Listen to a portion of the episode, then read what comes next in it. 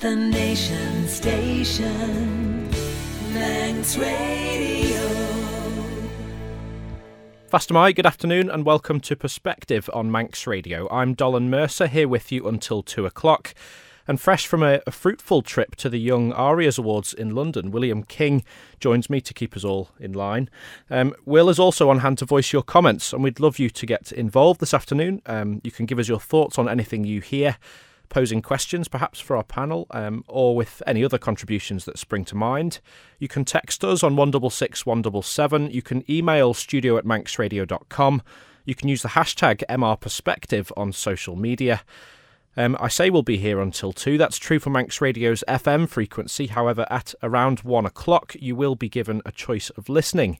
If you want to hear coverage of this afternoon's practice session from around the TT course, you can do so on AM frequencies, online, and via the usual smartphone apps. This week on Perspective, something of a, a change of tone and pace. We're going to discuss what's largely still a a taboo topic, really, or perhaps it is certainly to my knowledge, that the final chapters of life on Earth, and we're joined by people who specialise really in, in, in just that. Appearing in Studio One on Douglas Head, I have before me a panel of uh, of, of experts, guests to join uh, to talk about dying matters, death, grief, and the importance of end of life care. Uh, first of all, I'd like to introduce a voice probably quite well known to some Manx radio listeners, um, accomplished broadcaster and esteemed colleague Judith Ley. Good afternoon, Judith. How are you? good afternoon, darling. it's very good to be here. I, I, was I was quite taken aback by that introduction. That's very lovely. Thank you. I, I shall take an, an audio clip of that and treasure it. Um, but you, you said in introducing this that, that we're going to talk about a sensitive matter today, and and it is. I think it's true to say. I don't know why it is, but you know, if if you come across a beautiful poem or a lovely piece of music and someone will say, Oh, I'm going to have that at my funeral. And somebody will say, Oh, oh don't talk like that, as though talking about it make, makes, will make it happen. And of course, it's an inevitable part, going to happen to all of us. But how we handle it is is very much something that we, we do have control over. And what we've got this afternoon to take part in this programme are people who've got very particular experience and in, in all cases very great breadth of experience. So I think what we'll be able to do in talking amongst ourselves is, is to cover every aspect, especially the things that people don't talk about. And I think we could just ask our guests to introduce themselves. Sitting next to me, I've got Sue Wilson. Sue, tell us what your role is. Hello. Um, I'm Sue Wilson. Uh, my job at the moment is a long term conditions coordinator, which is rather a mouthful. Um, by background, I'm a district nurse of many years.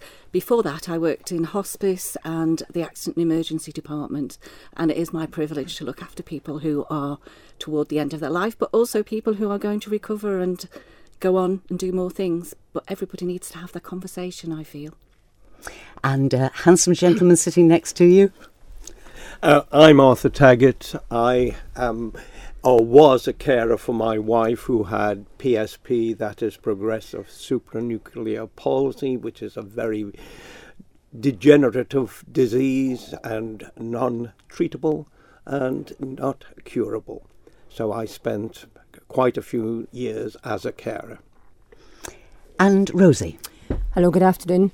My role at the moment is working with colleagues from across the Department of Health and Social Care and third sector agencies to develop a model of integrated care. My background is I'm a mental health nurse. Predominantly, my career has been spent supporting people living with dementia. So, uh, unfortunately, when the people we looked at were coming toward the end of their life, so death is not a stranger to me at all. And last but by no means least, Hi, I'm Steven Herron, a paramedic with the Isle of Man Ambulance Service, and uh, my specialty, if you will, my role is uh, to look after the end of life care, education, and uh, training for my colleagues, and also offer support uh, throughout the Department of Health um, from what uh, what the ambulance service can offer to patients, again, and to colleagues um, throughout the Department of Health and Social Care. Thank you very much indeed, everybody. Thank you for, for joining us. Um, to begin with, then, um, if we could, could we give a bit of an outline as to what organisations, services, and support networks are in place on the island to help those who are, whether it be directly or, or indirectly, of course, involved with, with end of life care? Maybe maybe that's a, a question. Judith? Well, what I was thinking, actually, um, is that, that um, I've got a particular story that I can share first hand experience.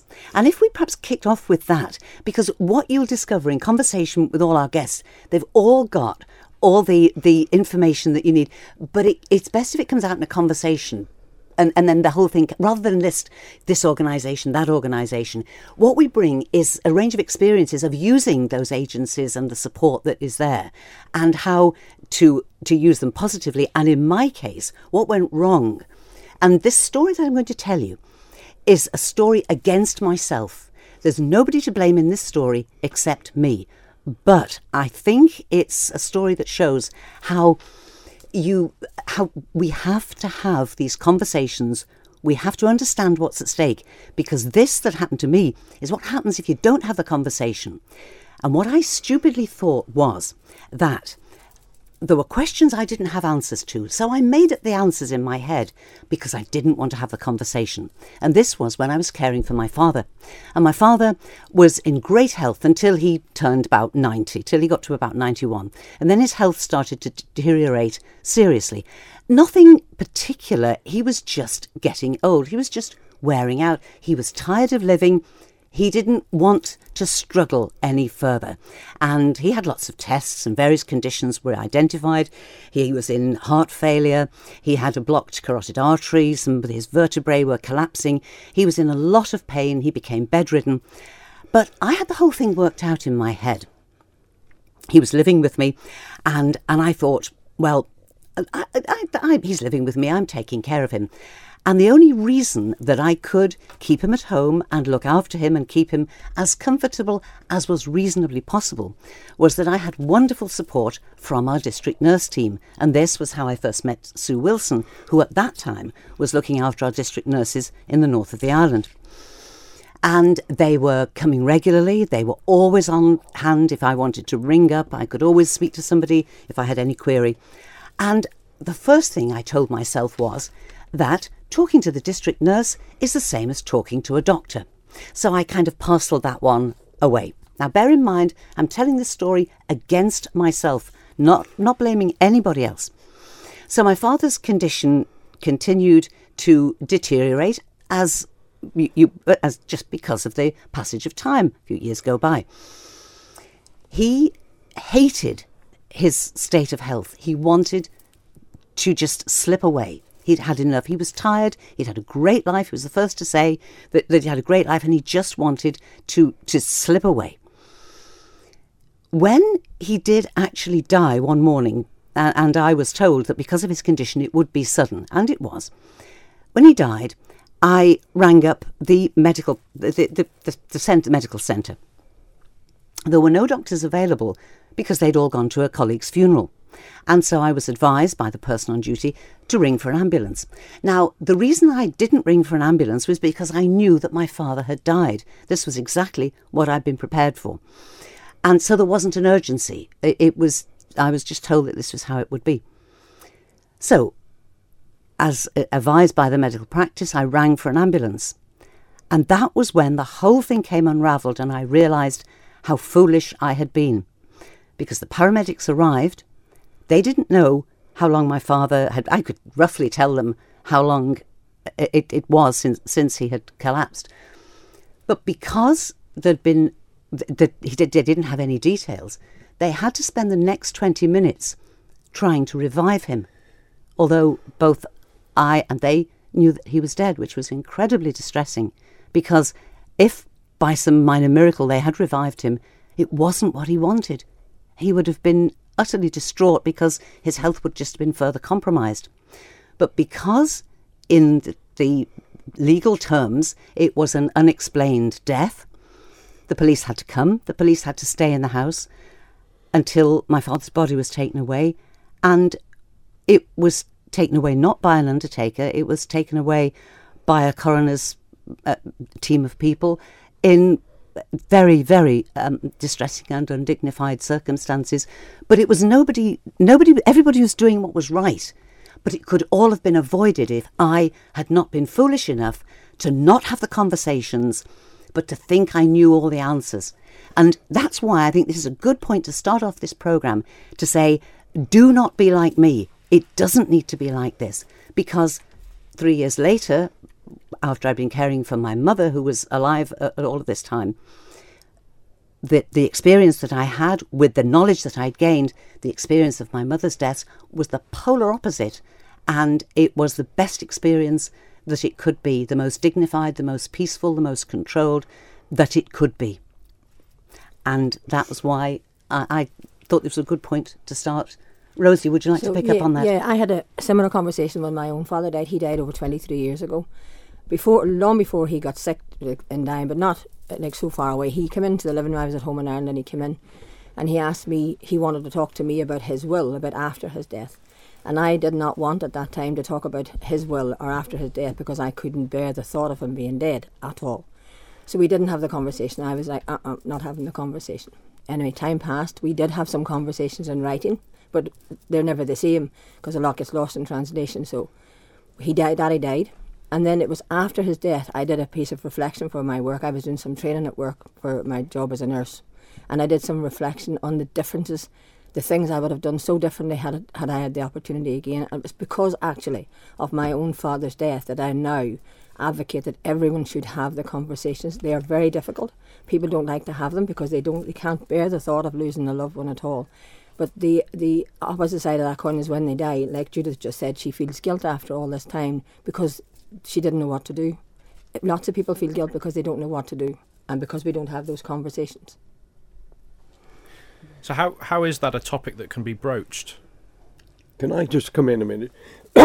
I was perhaps lucky my experience uh, with and my wife because we sat down with Sue and we planned her final days. We planned what her choice would be, how she would like to die. She knew it was inevitable, and there is a uh, there is a little form, isn't there, that you can u- that you can use, and that helps you to plan the end of life. And I think that is very important.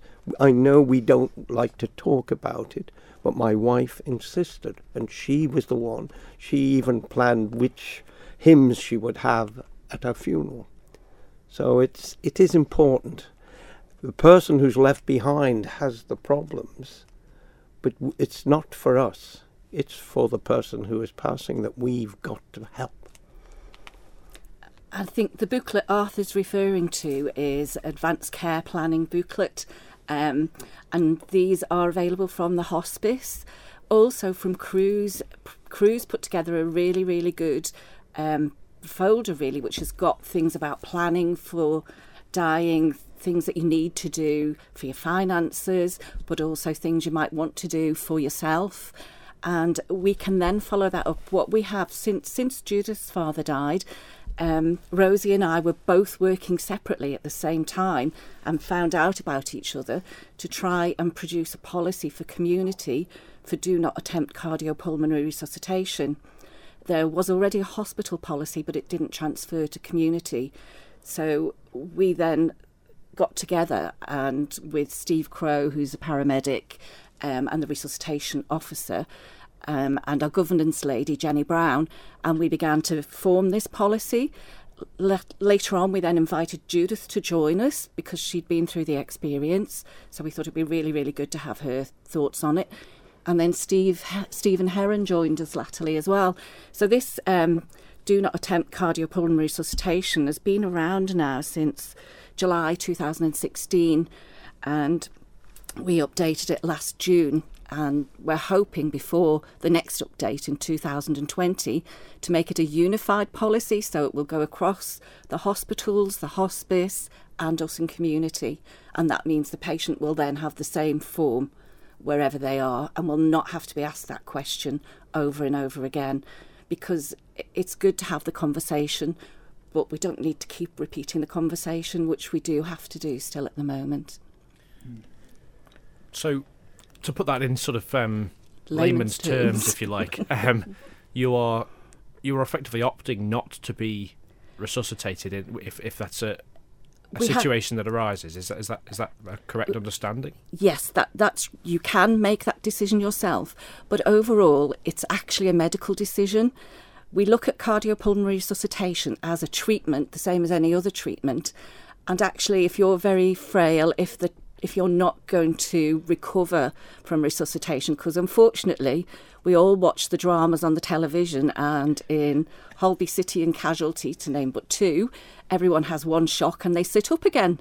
And it's marvellous, they're back to tax paying status, which rarely happens if someone is already debilitated and resuscitation is attempted. The chances are they're not going to recover, or they may recover for a couple of days, end up spending the last few hours in a coronary care or intensive care unit, which perhaps was not their wishes. So we've we now do have this form. We've produced a leaflet called Cardiopulmonary Resuscitation, which explains what happens when you're resuscitated and why it's good to make that decision not to be resuscitated. What we do in community, um, because it was difficult to where do we record this, where do we keep this form. Um, we had all sorts of ideas about pinning it above the headboard of the bed, but what happens if you're sleeping in a different room and there's a stranger in your bed? Um, so we came up with using the Lions Club bottles, which have been around for some years, the message in a bottle. And in there's a couple of green crosses that um, you stick on your fridge. You put this in the fridge with your do not resuscitate form inside it, and you stick a cross on the inside of the door that you use all the time. So if the paramedics come to your house and they see that green cross, it will alert them there's something here we need to investigate. Is it a do not resuscitate form or is there some other important message in the fridge? Is that right, Steven? Yeah. Yeah, absolutely. Um, I was going to uh, touch on a couple of things just to bring back a little bit. When we um, when we talk about dying, it's one of those things that we have to unfortunately just face up to the fact that dying is a part of life. Really, um, we I think most of us are very, very good at doing, uh, putting plans for life in place. You know, we're all planned to get a mortgage, we plan to have a family, we plan to get married, but we very rarely plan what happens at the point of dying. And it's really, really important that we consider that death is a part of life, so it's important to plan for that. Um, the idea of the, the DNA CPR form is it's very, very specific to CPR, cardiopulmonary resuscitation, which is the act that it's the treatment that we provide when someone goes into cardiac arrest. And as Sue said, there's certain conditions, certain illnesses that people can suffer from, which people can't recover from. They won't return from if we try and do CPR for someone. CPR is, is extremely effective as a treatment for people who are um, generally fit and healthy. If they have a sudden cardiac arrest, um, it can be extremely um, successful in many cases. However, for um, for debilitating ongoing illnesses, sometimes it isn't beneficial, and CPR itself can be quite brutal, can be quite uh, um, damaging to the body, really. And to, for that to be a lasting memory for for a family, um, to see their loved one go through that, it's it's quite traumatic sometimes. Um, so the DNA CPR, the the whole policy, the idea of that is to to try and ease that pressure um, and to open up the idea of having discussion with the family, with the patient, um, and for this decision to be put in place. And it helps us from a paramedic point of view to be able to arrive on scene at, uh, at, at, a cardiac arrest and very quickly be able to make a decision that would be beneficial to the patient and their family. Um, I hope that sort of explains that well enough from, from our side. Yeah, I think that explained it a bit better. Thank you, Steven. and I think, too, it's about lately we're talking about personalised care. I was mm. recently at a workshop in Leeds by the Queen's Nurse Institute, and this is what we concentrated on was putting the person in the centre of everything so having that conversation about how do you want it to be toward the end it's not just about the cardiopulmonary resuscitation mm. it's about other things that we might do to people sort of like various tubes in feeding tubes catheters all of that kind of thing and and also what what you want to happen to your body afterwards mm. so it, it's a lot more than just the do not resuscitate but we felt that not enough people know about that really, that that is out there and to have that conversation. I think I think also for me, uh, Steve just had on it before and Sue's talk. It's about planning the end of your life. Yeah. You plan to go on holiday, for example. You do, you know, you check your passports, your tickets, etc., etc. For me, dying is really just as important as living. So it's about mm. planning. Like, if people have a choice, if they have a choice, would they want to die in a specific place, die at home, die in a hospice, in a hospital? A bit like Judith, my mum also, her death was different than my dad's, but she didn't have a choice. She died very suddenly. But she, before that, after my dad's death, had obviously learned from his death, she chose her own funeral song. She chose her own coffin. She spoke to my sister in depth about what it is that she wanted, which was so much better than my dad's. But for me, it's about, you know, would you like music at the end of your life? Do you want some um, people in your uh, your life. My a, a very good friend of mine collapsed a few years ago on his way to work. Actually, he's a nurse also, and he collapsed. And I thought he's actually the father of my son, and he he collapsed. And I thought if he died, I have no idea what he wants. Not only that, I would have to support my son, and I have no idea what his dad wanted. So, as soon as he was well enough and he got out of hospital, we went up, myself and two other friends, four of us in total, went up to the Cat with No Tail with my laptop, and we sat and we actually did our end of life plans in the Cat with No Tail, drinking alcohol.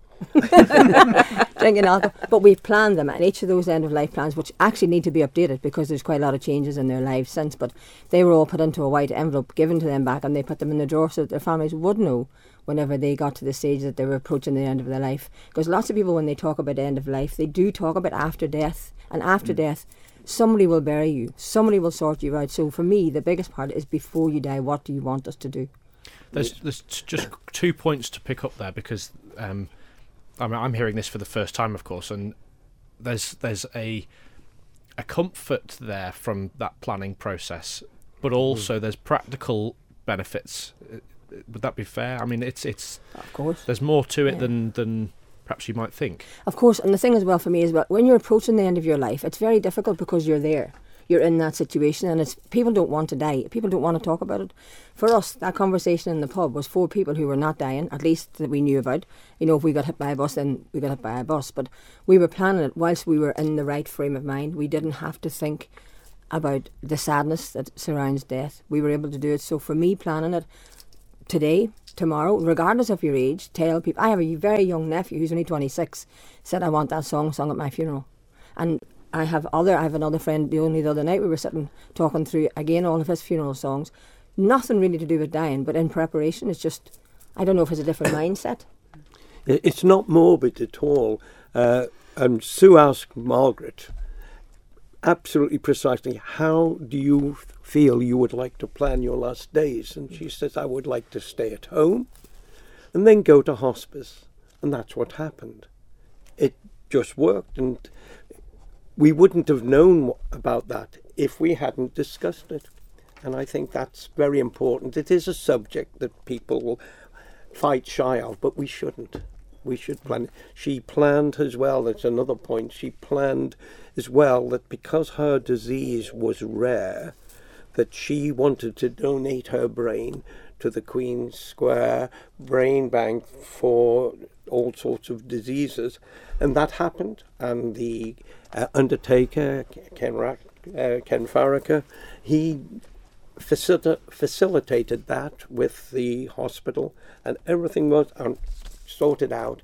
I got a lovely letter from the people at the Queen's um, Square saying that thank you very much. It's already being there, and Margaret would be would have been happy to know that some of the research will be helping other people. So I'm I'm sort of banging the gong and for um, donation of body parts afterwards, particularly the brain. That's something which people perhaps might be a bit more familiar with. Um, I was trying to think. I'm trying to think about my personal, um, uh, you know, discussions of this so far. Listening to the accounts from each of you, and um, a, a, simplistic point, if you get a, a, provisional driving license, I think you're asked about about yes, organ donation, yeah, aren't you? So most people have had a bit of exposure from that point of view, but certainly for people maybe of my my age group, that's about as far as it's got, perhaps. I don't think um, brain tissue donation is very new. Actually, Arthur's wife Margaret was the first person who'd done that on the Isle of Man. Um, it sounded very easy when they first talked about it I thought, oh, it's all been organised and signed up. In actual fact, I found then it wasn't. I, I approached their GP thinking he would know, and I approached uh, Ken Farrager, and he told me there's no way that can happen on the Isle of Man. I then said, Nobody tells me there's no way anything happens. So I contacted University College London and spoke to the lady there in charge of the brain bank. Um, we then went back um, to Arthur and to another gentleman who also wanted to donate his brain tissue. And I suggested that they should go and knock on the door of the uh, chief exec, who at that time was Malcolm Couch. They did. And Malcolm helped us facilitate this brain tissue donation off the island. So thank you very much f- for doing that for us, Malcolm, because it worked really well. And I had two families who were really, really relieved, I think, at the end, Yes. because you mentioned it at the funeral, didn't you? And I, I think the other lady did too, that this is what their loved one had wanted to do because they both had really unusual progressive neurological conditions and to be able to look into them for other people was really good. You mentioned that that's not something that's happened on Ireland. Presumably, therefore, it or before. Sorry, yes, before, but presumably it had done um, across it happens the water. in England, and it- yeah, and it, yeah, yeah, yeah, it does done. because it's easier to transport it. So it was all about who was going to pay the costs and how we were going to get it there, and and we set up a protocol with Ian Hughes, also from the uh, mortuary. He was very, very involved and very, very helpful, and he was lovely with the, with the patients, even though they were dead at that when by the time they got to him, he was very lovely with them and willing for the relatives to come in and see the patient afterwards.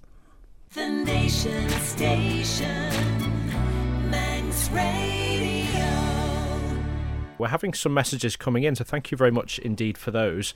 And one I was going to put to my guests if they if they don't mind. Alan asks, "What is the difference between end of life care and an end of life plan?" We've we've heard both, um, of course, before the break. Um, where do I go for that one? Sue. Yeah.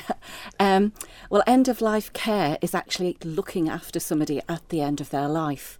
So that would be either being nursed at home, sometimes in hospital or in hospice, being looked after by specialists, by um, district nurses. Myself, actually, as long term conditions, I would still look after my patients at the end of life by home care, by private agencies, and by the hospice care team as well. They have hospice at home staff who do go out to look after people at the end of their life. It's about teaching carers too how they can help to look after people who are at the end of their life. So that's the care. It's literally, it is what it says on the tin. It's caring for somebody, whatever care they need. We will do that as much as we can end of life planning is about looking ahead and as rosie said you can start it at 26 i think um, my children actually i know my eldest daughter already has a will written and they have planned my end of life already. My son tells me i am being cremated and i'm going to go in a rocket with elton john singing rocket man. So they've planned it for me so that's fine. But planning is about looking ahead. It's about getting things in place it's about writing your will. It's about looking also at enduring power of attorney. Particularly, Rosie mentioned dementia before, and I think for people who go on to develop dementia, having that enduring power of attorney in place before you get to that stage is very, very important. Enduring power of attorney means that you hand over, on the Isle of Man, you can only hand over your financial things to other people. In England, you can hand over your health matters as well, but we haven't got that in place yet on the island. So, hope that explains it a bit. Yeah. If I can come in, I've got a, a power of attorney uh, written out. My wife and I both wrote out it, and our eldest son happens to be the one who will look after us or look after my finances when I'm incapable. And Some say that will should be any day now, but uh, what what what exactly does that entail? Um, it means that uh, they look after the will, they look after the finances, they look after all aspects of part. As Sue said, not, they can't make decisions for health and how you are. That comes in later. and that's an agreement kind of on the basis that the person requiring healthcare um, isn't perhaps deemed fit to, to, to make those decisions. Yeah, is, with that, the- is that correct? Yeah, with the power of attorney, the power of attorney gives res- uh, legal responsibility. To, I also have a power of attorney completed. My son and my sister are both going to be um, given authorization to look after. Uh, So, for example, if I had to go into a care home and I wanted to pay some bills, either or both of them can pay any of my bills. So they can do it together or they can do it jointly. It just means you haven't got to go through a load of palaver trying to get access even to pay the care bills because if you don't have a power of attorney, then you know potentially you have to go for, through the courts, through the AG's office to try and get that. So that's done and dusted, and it's only a form that you fill in. You'll get a form from the solicitor. It's filled in. Mine is filled in. On top of the kitchen cupboard, there's a direction to all my forms. All my will is also completed. Everything's done. I have sisters who have written very, very detailed end of life plans, what they want. going forward for, for them. So it's important to actually plan the legal part of it as well as the emotional part and have the conversations. I think just uh, listening to what uh, what's being said about the power of attorney, I think it's important to bear in mind that you can prepare a power of inju- uh, a power of attorney, but you don't have to activate No. it. Yeah. But you can just have it there. But having it all ready, and then it just needs to be activated. All the decisions have been made, and it does give you tremendous peace of mind. This is again against myself. All my stories are against me. A few years ago, I wasn't very well, and I, I got taken into hospital and it was all a bit frightening and, and horrible. Well, be, being unwell is, isn't it? And and I, I suddenly realised that loads of things that I kept meaning to sort out, I hadn't sorted out. And so when I got a bit better, um, I got um, somebody in who, who looks after uh, you know my finances and keeps me on the straight and narrow and that kind of thing because I'm not really allo- uh, fit to be let out unsupervised. And he came in and he said, "Look, come on, let's get the power of attorney sorted out." And so we, we put it all in place, and as you can see, I got better. Um, but it, the peace of mind that it gives you to think it's sorted out and the peace of mind is enormous. And when I was listening to Arthur talking about his late wife, who was a, a professional lady herself, and to to keep, despite her dreadful illness that she had, to be able to keep some control. Uh, and of, over her affairs and, and and her end of life must have been tremendously important to her. I would have thought. Arthur. Oh yes.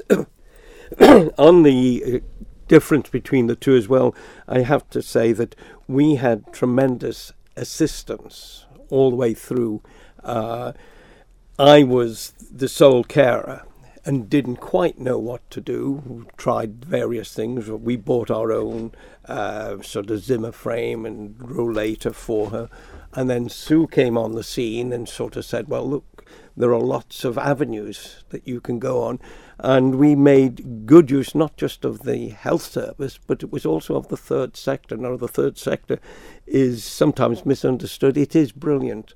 You have hospice, you have Crossroads, you have Age UK, you have district nurses who are part of the DHS, but you have all these people and agencies who are there to help you. And it's people like Sue who can direct the patient and the carer too. To come back to the question we had from, from our listener, I suppose part of that end of life plan is choosing the end of life care. Is that is that right? And how far how far can that be done? And how far is that dependent on maybe particular circumstances? Yes, it, it does depend on circumstances. Somebody may say that they want to die in hospice, but there's a limited number of beds there. People say they want to die in their own homes, but sometimes circumstances change at the end. They become frightened, they call the paramedics and are taken into hospital. Sometimes the carers feel they can't cope at the end, that they just can't do that. And they are left with the memory of somebody dying at home.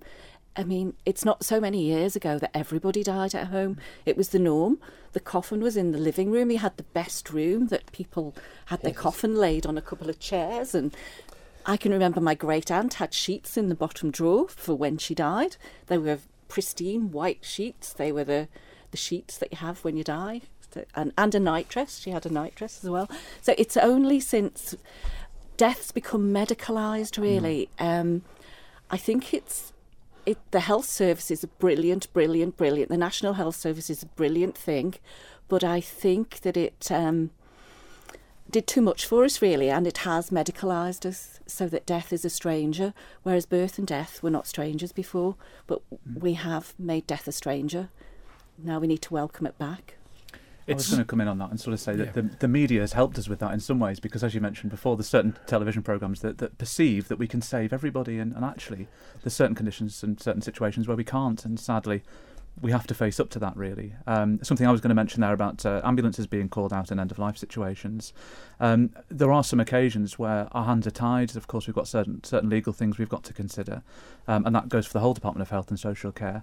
Um, so sadly, sometimes it does result in a trip to hospital, um, and for that to be, for someone to die at hospital to be a memory for for the um, remaining family, it's really tough when that wasn't part of the plan.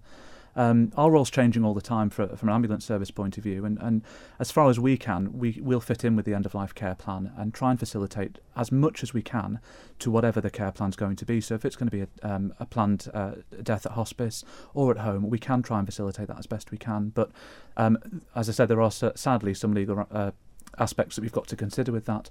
And this is where things like the DNA CPR policy that we've written um, can help us to help make decisions on behalf of the patient and those families, just to, to try and do the best thing for them um, in those circumstances. Don, can we? Can I just bring this in as well? So, um, Arthur spoke about the third sector before, and Steve talk, spoke about the paramedics, and Sue spoke. So, this would be an opportunity for me, perhaps, to plug yes. the integrated care project that's happening mm. in Peel. So, Angela Murray, who's the, the uh, at the time the director for community care in the Department of Health and Social Care commissioned a pilot project to look at developing a model for integrated care. We're using Peel and the West for our pilot project, and it's a pilot project, although it has been launched from the 25th of February. But it includes, for the time being, the people who are registered with Peel Medical Centre who are over 18 years of age. The plan is absolutely, definitely to cascade this across the whole of the island, but we needed to test it out somewhere first to make sure that we have everything that we need to do. You know, try and make make, make mistakes, fix them, and then you know, when we when we bring it across the rest of the island, it'll be at least tested. Not necessarily perfect, but at least tested. And what that entails is the colleagues, myself and um, my colleagues from across the Department of Health and Social Care, community services and hospital services, working together with the third sector as well, in particular Crossroads Hospice, Live at Home, and the Corn Home, to try and actually work in a much more collaborative way. Mm we have started already from the 25th of February for the colleagues from across all those departments are actually we meet once every two weeks. Millcrease Court have very kindly allowed us to use their premises to have partner what we call partnership meetings. We will be using the facility which is now known as Peel Day Centre, uh, Peel Resource Centre opposite ShopRite in Peel, which will become the Western Wellbeing Centre. And we have Sue will tell you because Sue's part of the team is we have so when someone has the conversation about whether or not their end of life plans they won't have to tell them to half a dozen people. They'll tell them to one person, and those conversations will be shared within the teams rather than because at the moment sometimes one service will be supporting many multiple services will be supporting one person but they don't actually know what each other's doing so you have one person as sue said before in the centre of the care half a dozen services supporting that person and yet they're not talking to each other our our job is to actually make that happen much more better and that's already started and that will save I think a lot of people's distress because once they made the difficult decision about any end of life plan, they don't have to tell people over and over again. And people, so if one service knows that someone doesn't want resuscitated, for example, that will be cascaded and shared with anybody who's involved with that particular person, so that the ambulance, the paramedics will also be part of that conversation. So the person won't be resuscitated unnecessarily. People will be supported to die well if, if that's at all possible. And that's the integrated care project will do that to combine some of the things that, um, that you were speaking about there. So, um, both from, from Sue's comments and, and from yours, Rosie, um, you've mentioned about death becoming kind of a medical issue these days. Integrated care, to my limited knowledge, is is sort of a movement away from acute yeah. care focus. Is that correct? Yeah, well, it's, it's moving away from hospital care focus. So, because there's a lot of acute care actually happens in the community. So, there's actually far more beds out there in the community than there are in hospital. People are living and dying at home longer. What we need to try and do is actually make the care that's delivered in the community stronger. There is some really good collaborative work on at the moment, but it's all done unofficially. This is about making it a structured, formal process of integrated and collaborative care to allow the people at home like like Arthur said when he before Sue became involved, he would have to ring Crossroads and then maybe Age Care, Isle of Man, and all the mm. different agencies. From the development of an integrated care model, he would ring one person, and that one person will collaborate the care for him, so they'll have the conversations. So that's definitely where we're headed, and that will uh, focus more on people living at home. We have to get things much better. For example, respite care in the community. People tend to go into an institution for respite care. We need to look at actually delivering respite care in a different way, but allows the care some rest and peace, and we allow the people at home to stay at home for as long as they can. And I think what, one of the things I was going to mention on that, to try and push what you mentioned earlier, is having the, the patient at the centre of all of that plan, really. So, from an integrated care model point of view, is actually finding out what will be of benefit to that patient, talking to them. And it's not always about end of, end of life care planning, it's the whole um, aspect of their care and, and the, the, the, sort of holistic approach that we can look at. Um, so just sort of emphasise that really from from a mod- model point of view is making sure that these conversations are happening. Um, and we mentioned before about peace of mind. It's it's making so- sure that the decisions are made well in advance, so that the, the whole health and social care, the third sector, everyone that's involved with uh, with that patient's care can support them as best as we can, really, with the, the plans that are in place. Yeah. So, And Rosie mentioned about respite as well. mm. Uh, I'm that's one of the another sort of drum that I would like to bang as well. That if the carer does not get the respite, the respite is not just for the patient; it's for the carer. If the carer Mm. doesn't get any respite, he become or he she becomes overwhelmed, and you end up with two patients Mm. rather than one. And I think it has to be carefully considered and it has to be delivered. So the model of integrated care we're delivering is we we spent myself and three colleagues spent a lot of time actually going on around Peel and talking to the people. We spoke to over a thousand people. We spoke to numerous services across. So what we're, how we're developing the model and building the model is on what people told us. This is not something we've just plucked out of thin air. People have told us what they want. We sat, we looked at the four the key the, the key themes for the services. Access to services was one of the things came out of the top of almost every single consultation. Was access to services was so difficult. Mm. We have to make it easier. I'm really interested to, to hear you talking about this, Rosie, because I saw that when you were advertising uh, the like open days where people could come along. So, did you get a, a really good response? Did people want to come and talk to you about this? Well, uh, uh, the very first consultation we had was on the 19th of September in Peel. It was blown a hoolie. The, literally, the, we couldn't even put our notices around because they were just getting blew off. We had, we didn't have as many people attend as we would have liked, but the res- the people who did come give us some invaluable information. We had a, a further follow up session in April, and again another bad night. But again, we had um, a lot of good information. We've also went out and we've actually consulted with the people face to face, gone out in different venues, gone into different care homes, for example. We also did an on a survey which we've sent out to over 900 people, and we've getting we're getting absolutely fantastic results back from that. So the, and we have also we have a focus group as well, which are people who want to be involved in the development of the model, service users, people who use the services.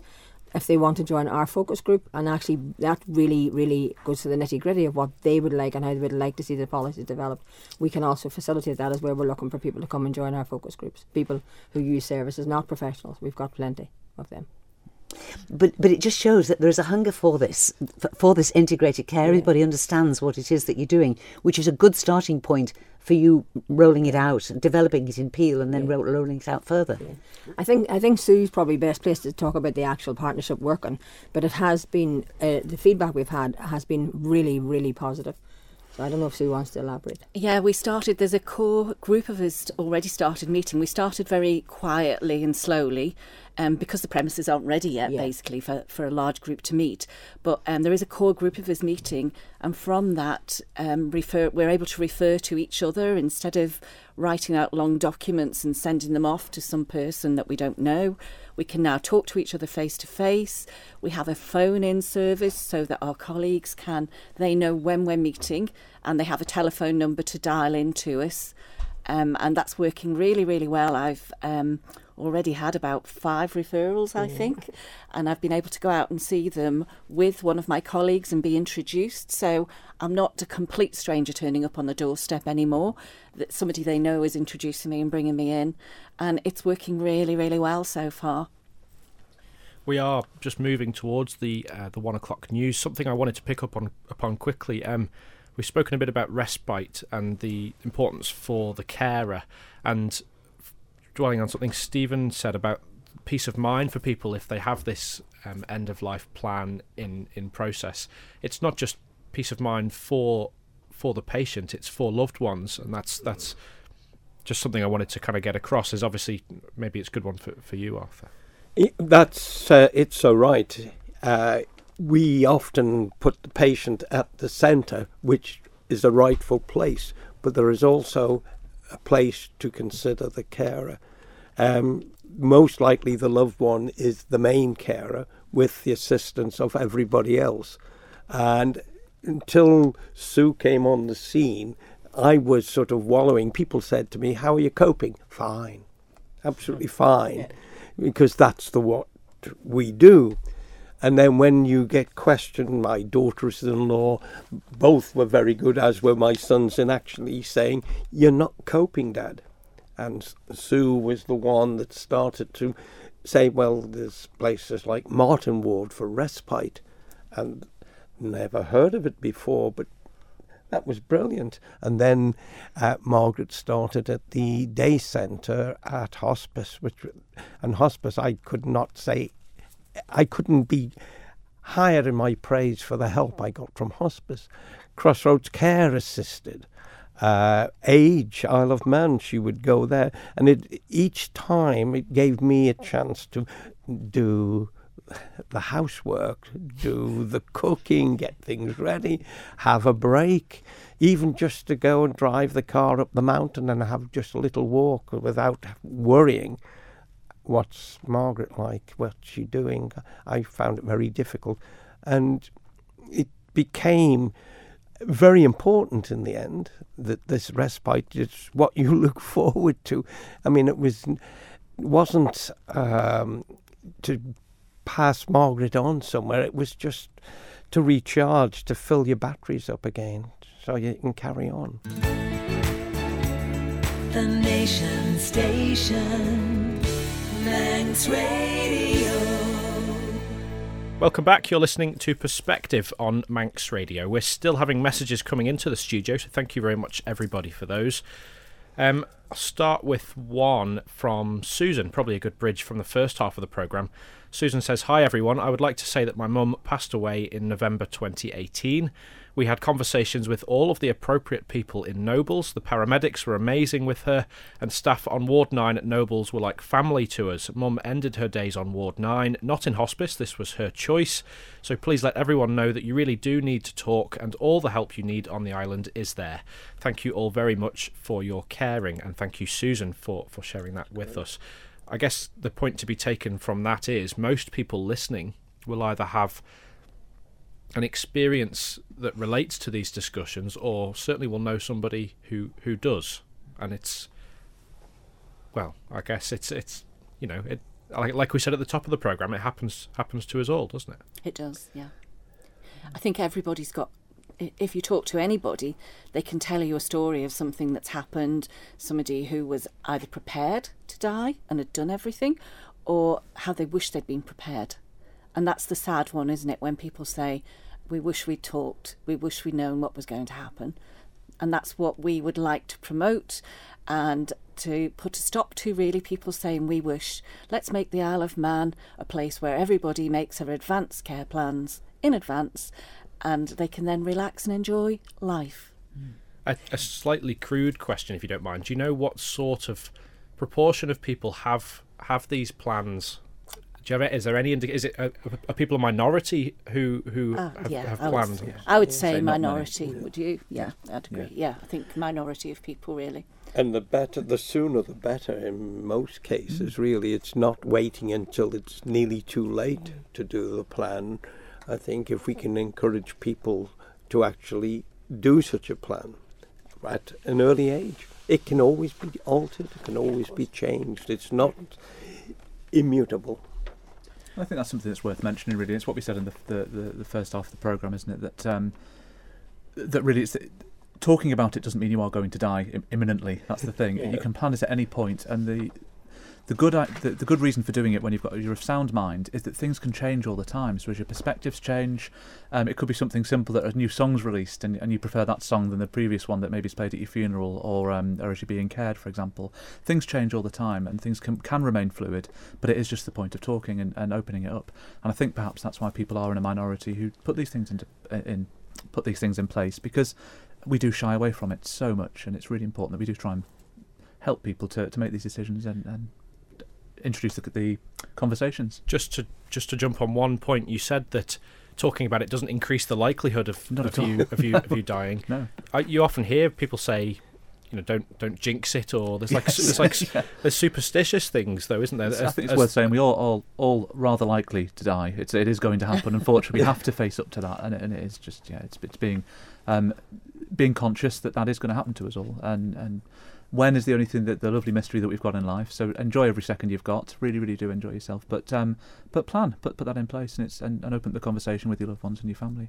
Another another message in. Um, this is from John. This one. It says it's pathetic and shameful when in the 21st century people can't decide as to the direction and the timing of their end of life choice. Um, John says typical church and medical professionals who have alternative motives argue against what should be a personal choice. Um, I think just based upon what was said in the first half of the programme, it is increasingly becoming more of a personal choice. Is that fair? Yes, we're, Oh, yeah. we, we'd, we'd like to um, base care around the individual. That's why we're looking at the integrated care project, which is going on in the west of the island, and also looking at making care more personalised. This is the message I came home with two weeks ago from Leeds, and I'm really, really promoting it. Is we're there to look after each person and to give person-centred care as much as we can. So please have those conversations. I think it's worth adding on to that. I hope you don't mind me putting in there to, to add on the, the fact that just because we're sitting here as, as you, you introduced us as experts before, I wouldn't say any of us are experts, but um, as, as people who are, are, are very proactive with this kind of thing, is we're not immune to it. So just because we're medical professionals or um, people with a church background, perhaps, doesn't mean that we're immune to these conversations either. You know, we, we have to face up to them as well, and, and these conversations as we push through the first half, that, that we've had them with our families as well, and, and we really do advocate them. So certainly not pushing them as, as someone else's um, as, as, as anyone else's idea. It, it is person centred, and it, we as individuals are open to that as well. so- We're, we're all, we have all experienced it, Mm. and it's we're trying to help people by passing on this information that we have gained, and how it's made life simpler, better, easier for us, and if we can help other people on along the way, so forth. Good, go for it. I think that's exactly the point. Is going back to some of the accounts we heard at the very beginning of the program. Um, different decisions might have been made had people been or had people experienced these kinds of scenarios before, and therefore, I guess the aim is to inform people who haven't, perhaps. Yeah, I, th- I think what the, the good thing here, and I'm talking about taking myself out of this when I say the good thing, I'm talking about about Rosie and, and Sue and, and Arthur and, and Steve, is that what they're trying to put over here is look, these are approachable people, knowledgeable people that you can have the conversations with. Nobody needs to do what I did make up the answers, get yourself into all kinds of difficulty. Um, but I'd just like to, to jump back to Susan's comment. Um, Susan, thank you very much for joining in the programme. I think Susan makes a very important point there when she said that um, was it the, uh, the hospital ward where they became like friends? And your carers, I, I was lucky in that when I nursed my father, I had minimal care. I, I could manage him. Uh, but my mother, um, her needs were much more complex. And I had some wonderful carers who, because she ended her life at home, and I had some wonderful carers who became like close friends, like family members, and we're still in touch now. Uh, My mother's been dead for a while, but I'm still in touch with the care- carers, and we still have that closeness. And there is that that bond because it is you as the as the, the next of kin, and I think Arthur will bear me out here.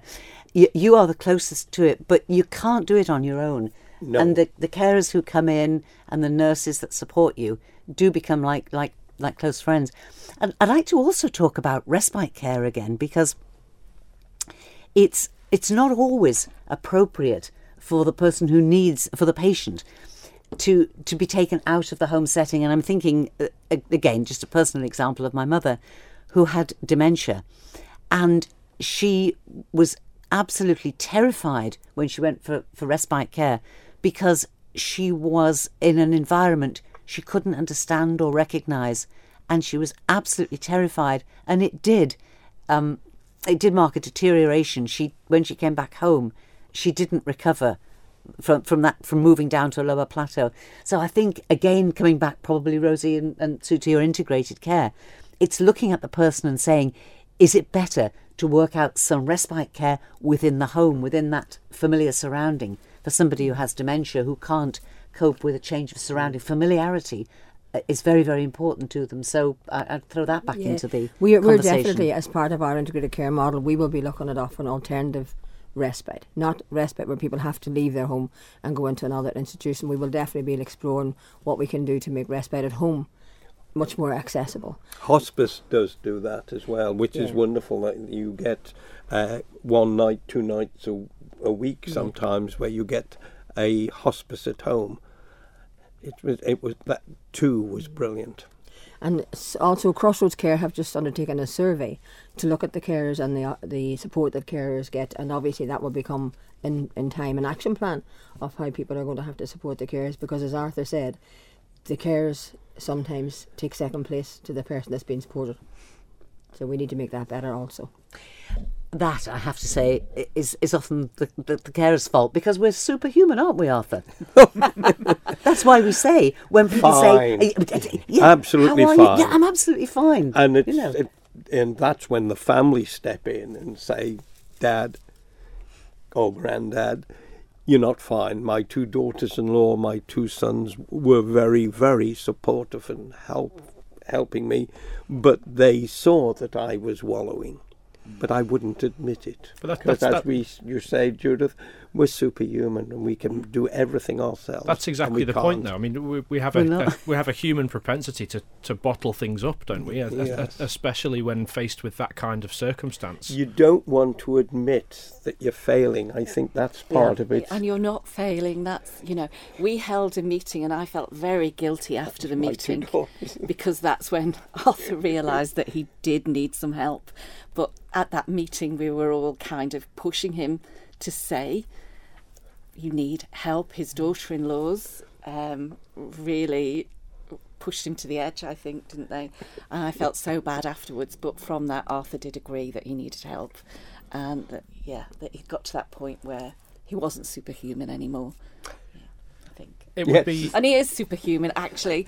I have to say, what a pleasure, what an absolute pleasure it was to work with Arthur and his family. I'll just say that. I, I mean, I'm privileged with all the families that I work with. I have to say, I'm accepted into their home. I'm a stranger. They welcome me into their home, and it's absolutely fantastic. something I wanted to ask you about. Um, on last week's program, we heard from um, some former police officers who were talking a bit about their their time in service, and one of the things we spoke about is the um, the well, the challenge of trying to separate that emotional investment from a from a professional point of view with your your your your line of work. That I mean, that certainly takes a, a very particular kind of of, uh, of, of caliber of person. Would that be fair? Um, yeah, but I think I do get involved with people. I'm told that I shouldn't cry with people, but I do. It's me. I, I give what, what I am to my my role. Um, I think we were told years ago nurses shouldn't. Nurses should stay kind of not involved. Don't don't get too to in like liking the family. But you can't help it. And you couldn't do this job effectively if you didn't get involved with people. But that's also something. I mean, again, using Susan's comment. Thank you very much, Susan, for that submission. But that reflects exactly that. That's that doesn't go unnoticed, and um, there's there is a, a, a feeling of, of community perhaps at these times, which is important. Yeah. Yeah, I think so. The community come together. Um, we've all got feelings. And going back to, can I link that back maybe to the do not attempt cardiopulmonary resuscitation policy? One of the factors that I felt very strongly about as well was the effect it has on those paramedics who go in and because it's their role, because it's in their job, they have to resuscitate someone, even if the family are saying, oh, she wouldn't want that, he wouldn't want that. And they can look at the person and know that they're frail, but they have to do it unless that do not attempt cardiopulmonary resuscitation order is in place. It's the paramedics' role, is that right, Steven? That they is, yeah. they have to do that. And I've seen paramedics who've been very upset at having to carry out resuscitation that they know is going to be futile. Um, I've spoken to some of your team about that, Steven, Yeah. and I'm sure that you've had those discussions. Yeah, it was something Yeah. I was going to come in on and say that uh, that pretty much all healthcare professionals join the job or, or decide to take on the job because we care, because we really want to help people, and it becomes a vocation. It's not just a job for us, and as much as we've got the title professional, it's not not just a profession for us. It becomes a real vocation. Something that we're really passionate about for um, for almost all of us, um, and that's something that, that really does reflect in our care of the patient. So as much as we quite often have to have some detachment. Um, there is some involvement there, and there is the emotion that comes across because we are all human as well. Um, and the, there's certain situations that we can be faced with that will resonate very closely with our experiences um, previously uh, um, within uh, our job as well as with uh, personal situations. So it's something that we, I think, we would all say that you know we, we, we can relate very closely with people for that sort of reason, for that vocational side. Um, just to expand on what Sue was saying there about the uh, the DNA CPR policy. Um, it is very difficult to, uh, from a, a, an ambulance service point of view, to make a decision very quickly on whether to or whether to not uh, carry out CPR for someone. Um, and I think it's really important to, to, to, push forward the, the fact that we, we mentioned before about CPR being a treatment, um, and that's exactly what it is. What what the DNA CPR is for is purely for that point where the person goes into cardiac arrest, um, and CPR is the only treatment option that's available to them. Um, all treatment up until that point, whether you've got a DNA CPR um, or not, um, will continue. So it's only at the point of cardiac arrest that the DNA CPR policy um, uh, comes into force. Um, and that's the point there, really, where communication with the, the, whole health service, but certainly from us from an ambulance service point of view, if you can inform us that you have a DNA CPR um, in place for your loved one, that's really helpful for us and we can make a decision very quickly. Um, and I think just to expand a little bit, I don't know if Sue wants to come in on this and say as well, but the uh, a DNA CPR can be completed by en- any person. We don't have to be sick. We don't have to be at the point of um, looking toward the end of life. It can be completed by anybody who's fit and healthy, who actually wants to make that informed decision. Um, and again, it's about opening up that conversation. So it's an individual an individual decision that can be made by anyone who um, has what we call mental capacity, so they have the ability to make the decision themselves. And that conversation can be opened up with any healthcare professional, um, and most commonly that'll be your uh, your GP, uh, and they'll help you make that decision. and They can complete the form for you. Um, there are certain situations where maybe your capacity um, isn't um, isn't as it should be. You're not able to make the decision for yourself, and at that point, healthcare professionals may step in to help make that decision. Um, normally, in communication with your family, to help make a, an interest, a, a decision that will be in your best interest, really. Um, but again, that should be communicated appropriately with the family members and with carers who are involved. I don't know if you want to expand on that or if I've covered that well enough, Sue. If that's... I think, no, you've covered it really, really well. But I think the point that we have to make is in community, the only person who can actually sign the DNA CPR is your GP. Yeah. So although I do have lots of conversations with people, I then go back to the GP and ask them to sign the form.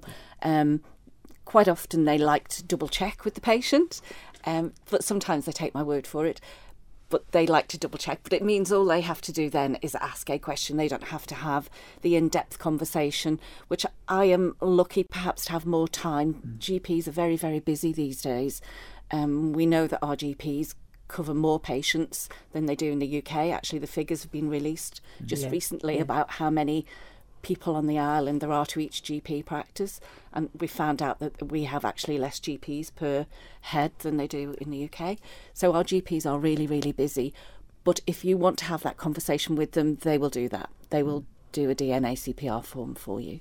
It's worth considering again that that can also be revoked. So if, if you make the decision, yeah. Um, yeah. once you once you decide you would like it, if then you change your mind, if you've got that mental capacity to do that, you can do that. Just speak to the doctor again, and that can be uh, rescinded. It's worth mentioning that as well. So everything remains fluid. So. I think it's worth really stressing the point that families cannot make that decision for you. So yes, the person no. who's signing the DNA CPR is the person.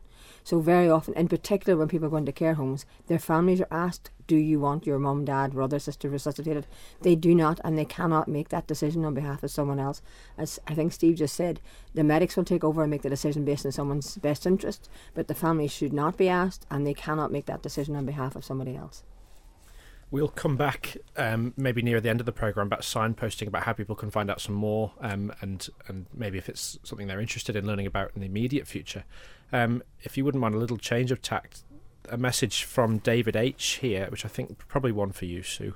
Um, he said, "Hi, is the Liverpool Care Pathway still used, or has this been discredited?" The Liverpool Care Pathway is no longer in use. Um, some people did discredit it I think it was an excellent tool. I personally was involved with the group who brought DNA CPR to the community in the Isle of Man. I think it got bad press from England. Wisely used and properly used, it was really, really good document. It just stated what people wanted at the end. And when people were coming to the end of their life, it gave reminders to the healthcare professionals looking after them to check their mouth care, to check they had enough fluids. It did not stop people eating and drinking, which is why it got bad press. It never, never said that. It was about people losing consciousness. Were they getting all the proper care that they needed at the end of life? It was a good tool, but it's gone, unfortunately. It has gone. So that's why we're looking now at more personalised advanced planning, and we do we can get these advanced plan leaflets from hospice or from Cruse. I would definitely go to Cruse and get the folders that they can give out. It's got they've got all sorts of advice in there. I would recommend going there. They give you a folder. It's worth saying the Liverpool Care Pathway, as much as it's been removed, it, it did pave the way to what we have now, which is actually a very, very uh, strong structure that we've we've got that, that places the, the patient in the centre of the the whole situation. So it, it has paved the way for what we have now, which is a really, really good Yeah. uh, system And that I've, works I've well. just check with Sue. I think you can get the advanced, the the plan um, at doctors, the doctor's surgeries. I think they have the Yeah. pl- them up on the wall. You can go and get a leaflet how to plan for your eventual demise. Well, f- thank you very much for those contributions, and thank you, David H. I hope that answered your question. If you're listening live, do keep your messages coming in. You can text us on 166 177. You can email studio at manxradio.com, and you can use the hashtag MRPerspective. The Nation Station. Manx Radio. Welcome back. You're listening to Perspective on Manx Radio. A follow up message from David H., who just says, uh, You answered my question perfectly. So thank you, everybody in the panel. Um, it would be a bit remiss of me, perhaps, not to mention um, earlier this year I went to the launch of the Shoal Academic Centre, um, and I've, I've got written here, which aims to stand at the forefront of research into palliative and end of life care. Um, maybe Arthur, it's one to come to you on. Um, what kinds of, or what do you know first of all about about that centre? Well, uh, th- my daughter-in-law uh, is Dr. Giovanna Cruz, who does a lot of research there. And she used the story of myself and my wife as a part in the integrated care, and I think it has been used throughout different parts of Europe and Britain, the same one. And uh, I think what they're doing there is going to be so beneficial, not just for the Isle of Man, but beneficial for everyone else. I think Sue would probably know more of the techniques and such like. Um, yes, the the School Academic Centre, Dr. Giovanna Cruz and Professor Sarah McGee are both part of a work stream, and we're looking at research into integrated care as part of that work stream. And they are going to collate all the surveys for us. They've already collated some, and they're going to collate the patient surveys the ones that are, are coming in at the moment are just about finished, I think, now. Um, and then we'll redo the survey in a year's time. So Giovanna and Sarah are working very, very closely. It's an absolutely wonderful resource that they've got, and they've agreed to come on this work stream with us. Yeah, and it was wonderful to work with Giovanna again because actually I can say that I worked with Giovanna when I was looking after Margaret as a family member.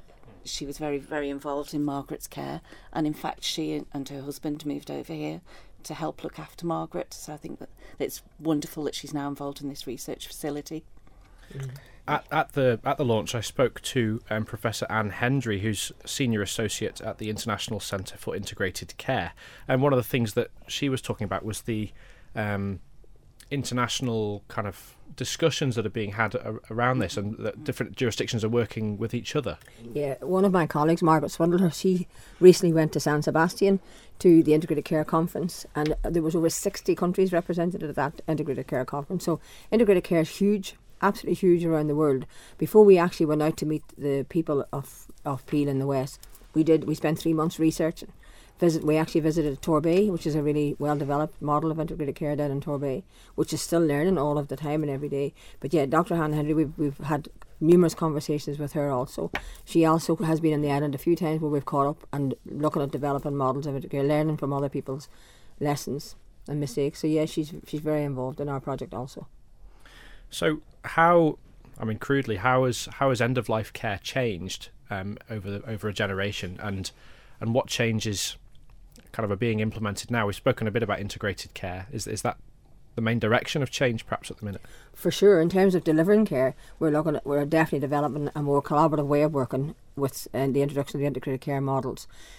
Everybody's support plan will be developed. We we will have a collaborative care plan which will involve anybody who's involved with the people who are receiving the service, so that one support plan covers all services. So at the moment, people who have, if they have, say, hospice going in and then they have the district nurse and long term conditions, they will have three separate support plans. Whereas going forward, they will have one support plan going forward, and then everybody can work together and everybody can know. They might have to um, hub off and do little tiny assessments belonging to specific to those services, but the support plan will be the generic support plan that will cover the person's own needs. We've had a, another message in from David. I think it's a different David to David H. Um, David said, From comments on the programme, it's clear there is no provision for those of us that have led a very active life. And when we come to the point of being similar to a vegetable, there is no way of escaping from, from that position. I think what David's referring to is probably a discussion about euthanasia. Is that right? Which is probably quite a different topic to broach. Yes, it is. I, I think. Yeah. Go on, Arthur. let you- It, it is. There were very, very rare moments when my wife turned to me and turned to my sons and my daughters in law and said, I can't go on. Please take me to Switzerland. And that was very difficult and very hard and a very emotional uh, sort of uh, process to go through. I do not know whether I could speak for euthanasia or not, but I know that some patients do go through that process because it's very difficult. Which brings me on to the other thing is that perhaps there is a need for some sort of palliative uh, help. Uh, I know it's uh, probably a very difficult subject at the moment, but there is a lot of discussion about uh, medicinal cannabis, which is not the same sort of cannabis as the pot, etc. But I wonder whether that would be helpful. I know it would have helped my wife if, as I've read, what it does, it does sort of ease pain. Uh, I d- didn't really want to bring something like that in, and I know the rest of the panel cannot discuss it. Well, it's, that's I mean, I, I can discuss it because I don't have any professional involvement. uh, Well, not as such, but it's topical because we're, we're waiting for results of a consultation that, that may or may not instigate um, further, I don't know, deregulation, whatever you might call it. That's that's one for, for the future. But I think th- just to dwell on something you said about about uh, Switzerland, about being sent to Switzerland. I'm not asking for any personal views because this is all subject to, to, to legal regulations, etc. But different jurisdictions have different approaches to this thing, to, to, to that, to the to end of life discussions, I suppose, which is something that we can talk about more broadly. It's very difficult. I think it, it, it is. I, I, th- I think it's. Um, I, I I think actually, I'm, I'm grateful that, that, that David has, has brought this up because it's it's like the elephant in the room, isn't it? It's Yes. not part of what we're talking about because what we're trying to, to say to people here is we- we're talking about the best possible end of life that that we can have within the, the way things are, the and- laws and, now, and But- quality of life. yeah, Yeah. and quality of life. But it's perfectly true. I mean, let's go back to to my father, who was extremely fit, very active man, great brain as well as as as you know as as being in in good health up to say the last three years of his life. And every night, I used to help him to get ready for bed, and I would kiss him and say, "I love you," and he said the same thing every night. He said, "If you love me, you'd help me to die." Now, to pretend those conversations aren't happening is just not dealing with real life. We know mm-hmm. yes. it's happening, and we know we can't do anything about it. But but I think we should we need to acknowledge it because it's it's kind of we're talking about all the other issues and then pretending that we don't we don't understand that. We do understand that. It's just not within our remit to. That's right. to- yes. And, talk and I about can, this. I can say too that the number of times I've been asked, just give me an extra injection, just put a pillow over my head. Yes. I've been asked so, so many times, and no, I can't do that. I can try and make the end of your life as comfortable as I can, but I can't give you the extra injection. I can't put the pillow over your head or the bag over your head. I can't do that. quite quite apart from the from the legal framework, that's probably enough for a whole separate program in its own its own right. Yeah. Yeah, But, so- um, yeah. I, I think I think one thing that we that we can draw from that is, as I say, is that is the preservation of quality of life wherever possible, and that's that's something that's been common from from all of these discussions is about trying to maintain comfort and and a control over what happens to you. Isn't that dignity true? as well. Yeah. It's Yeah. it's dignity for the person that they're not just pushed into a corner and left. But I think even in response to David's um, question, obviously we have to stay within the legal framework, but it is really important to have the conversations about end of life because there's lots of things that I do not want to happen to me when I approach my end of life. And whilst I would talk to my son about what that is and isn't, if I don't write it down and put it somewhere, no matter what he says as I approach the end of my life, if I no longer have the ability to talk or think or speak for myself, he, he potentially could be ignored because the legal side of things that we have to follow the legal framework. But if I have put it in writing myself and signed it off in my name, then he can just say this is what my mum wants or not, as the case may be. I think something I was going to touch on that, that might be worth mentioning is we. I think it's natural the way that the conversations go. Is we tend to we've we've talked about mums and dads and grandparents and that kind of thing, but actually, um, end of life care is something that does involve younger people as well, and it's something that really is worth sort of highlighting that because I'm sure there's people who've gone through um, some really difficult times with younger people and, and children who've gone through end of life care as well. Um, and it's just worth mentioning that, that likewise, exactly the same as adults, is this. It's very difficult to do, but conversations with younger people can still happen. Um, they can be very assertive. Um, a lot of younger people can put plans in place uh, and can be very, um, very eloquent, really, with how they, they discuss what, what they would like to have happen at the end. So, again, I think it's just worth sort of highlighting that as a as a another area that, that needs mentioning as well. 'cause I'm sure people have had experience of that. Yeah, so. w- I think younger people who know that they have a life limiting illness actually are more forward Absolutely. about stating what they want and what they don't want. I have had 18 year olds who wanted a DNA CPR Yeah. order in place. And, And younger. We've done that. Yeah, And younger, yeah. yeah. But yeah. yeah. My caseload tends to be from 16, 18 upwards to 102 at the moment. I mean, again, um, slightly kind of flippant point, but people talk about having a bucket list in inverted Uh-huh. commas, or, or you know, a, Yeah. a, a list of things that they like Yeah, to do. yeah. Um, for some people, that maybe becomes accelerated. You might you might say. I would say, yeah, definitely. yeah. That- and why not? yeah, that, that reminds me that, that something that a hospice nurse told me uh, ages ago, and sh- she that this this was this was years ago, but it, it stuck in my mind.